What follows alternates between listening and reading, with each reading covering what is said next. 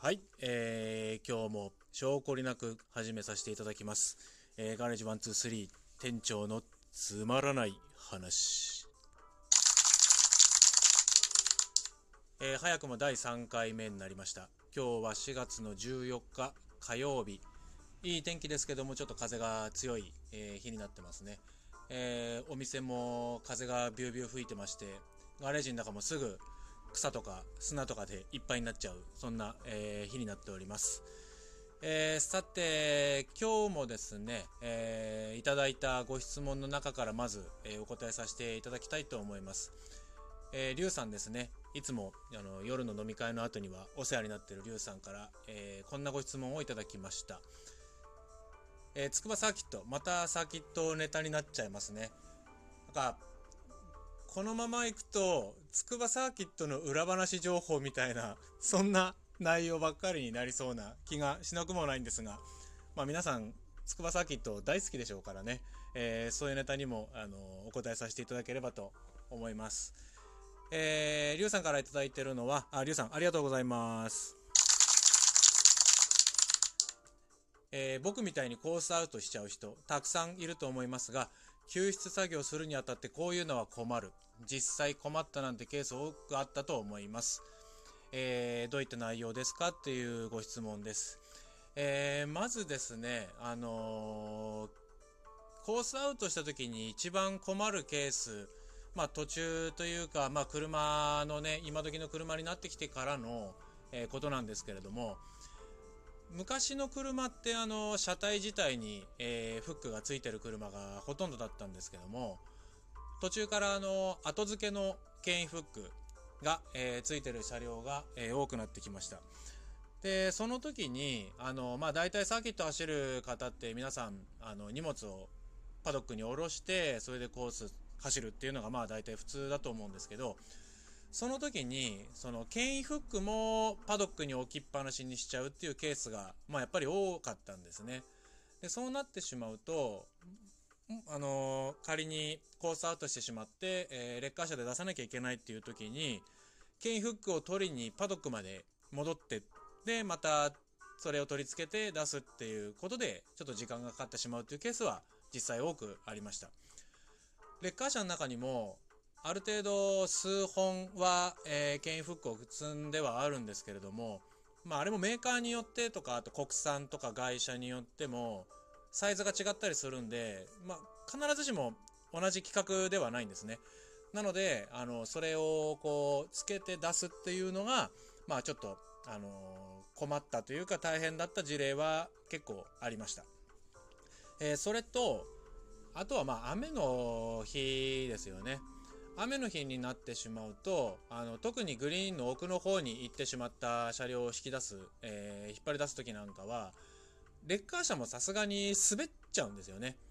で、レッカー車って、あのまあ、4駆に変えられて、しかもスーパーローっていう力強い、えーローのローギアみたいなのもあるんですけれども、まあ、それでも出せない時っていうのが、まあ、まあまあります。で、まあまあった時どうしてたかっていうと、あの、なかなか見たことある方はいらっしゃらないと思うんですけど、レッカー車をレッカー車で引っ張ってさらに車に牽引を、あの、牽引をするっていう、要はレッカーダブルっていうのも何回かやったことがあります。レッカーダブルで出せなかった車両っていうのはほとんど記憶にはないんですけど、ただあとは一番力があるのはトラクターとかかな。まあもともと、ほら、畑とか田んぼとかを耕したりするのに使うので、力は、あれの、うーん、トラクター、まあ、乗ったことある方はわかると思うんですけど、まあ、大体全身8段とか最低でもあると思うんで、その全身8段の中の一番ローの部分を使ったりすると、ものすごい低速ですけど、力強く引っ張ることができたりするので、えーいよいよとなればそういうのも、えーあったような、えー気がします。で、あとは、まあ、リュウさんは特にフォーミュラに乗ってらっしゃるので、フォーミュラ系の車は、まあ、車高がもともとものすごく低かったりとかっていうのがあるので、あのただ車体自体は軽いので、だいたいロールケージの頭のところに引っ掛ければ、ある程度すんなり出すことが、まあ、ほぼほぼはできるんですけれども、まあ、これちょっと昔話みたいになっちゃいますけど、あの昔、そのスーパー FJ とかが始まる前は、FJ1600 っていうのがまあ、主流でこうフォーミュラ枠を走っていたんですけど、まあ、台数も当時すごく多かったので、まあ、とにかくコースアウトがやっぱりいっぱい増えるんですね。なので、途中からはまあフォーミュラの台数も走る台数が1枠のうち減ってきたので、まあ、1台コースアウトして止まったらすぐに赤旗にして出すっていうのが、まあ、途中からは多かったんですけども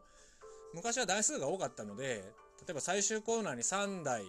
フォーミュラがもう FJ が止まっててで4台目が入ったところで赤旗とか、えー、そういうのはよくありましたなので1回のその回収の時に数台を一気に出すっていうのはえー、よくあったなっていうのは、まあ、記憶に、えー、ありますね。と、あとはそうだなまあ、うーん、フォーミュラは、まあ、もともとやっぱり車高が、あのー、低くできてるので、コースアウトするとすぐ出てくるっていうのが、まあ、すぐお腹すっちゃうんで、まあ、難しいところもあると思うので、まあ、リュウさんもなるべくコースアウトしないように、えー、気をつけて、えー、走っていただければと思います。えー、それからあとまあせっかくサーキットネタで、まあ、サーキットネタをお待ちになってる方も多くいらっしゃると思うので、えー、皆さん、まあ、なかなか入ったことないと思うんですけどコーナーポストですねコーナーポストの話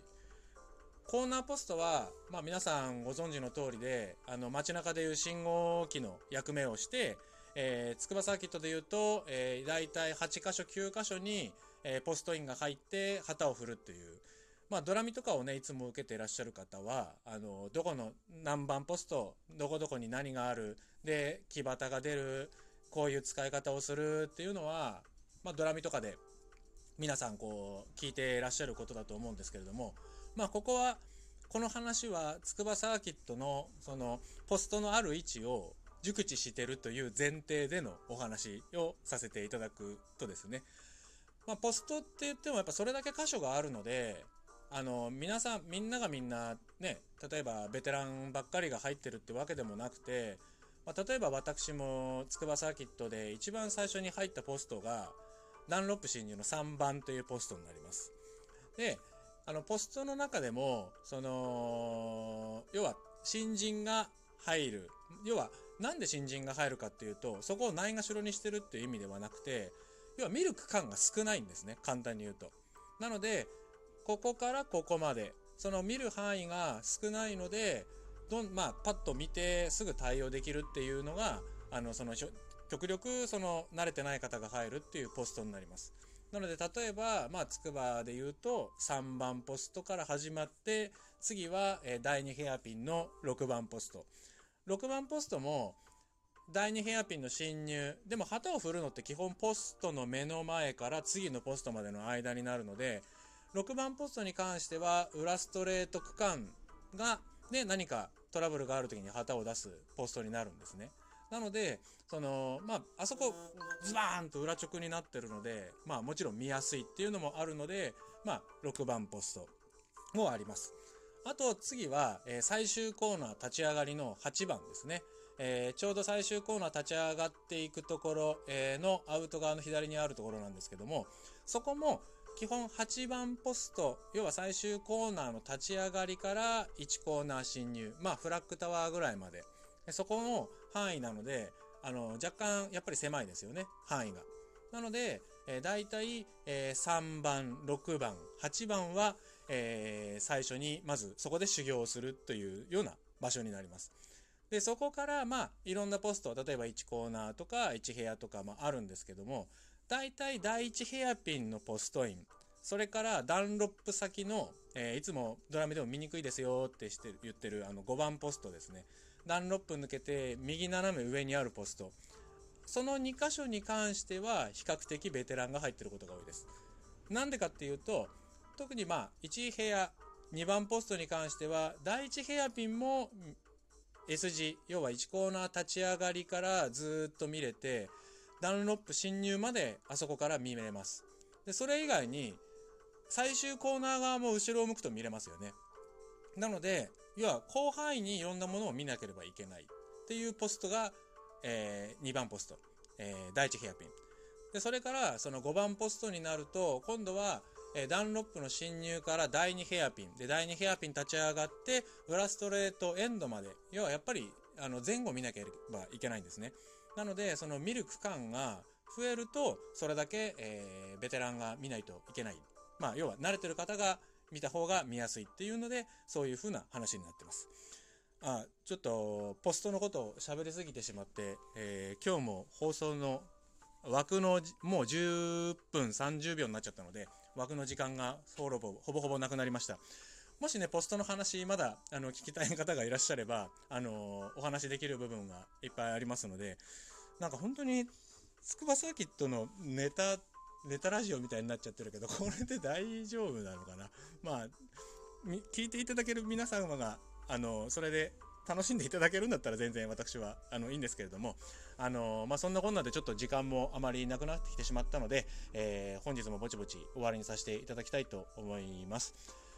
えー、あとは、えー、こういうことを聞いてみたい、あのー、まあ、Twitter からでも Facebook からでも、あのもちろんメールとかメッセージとかでも構いませんので、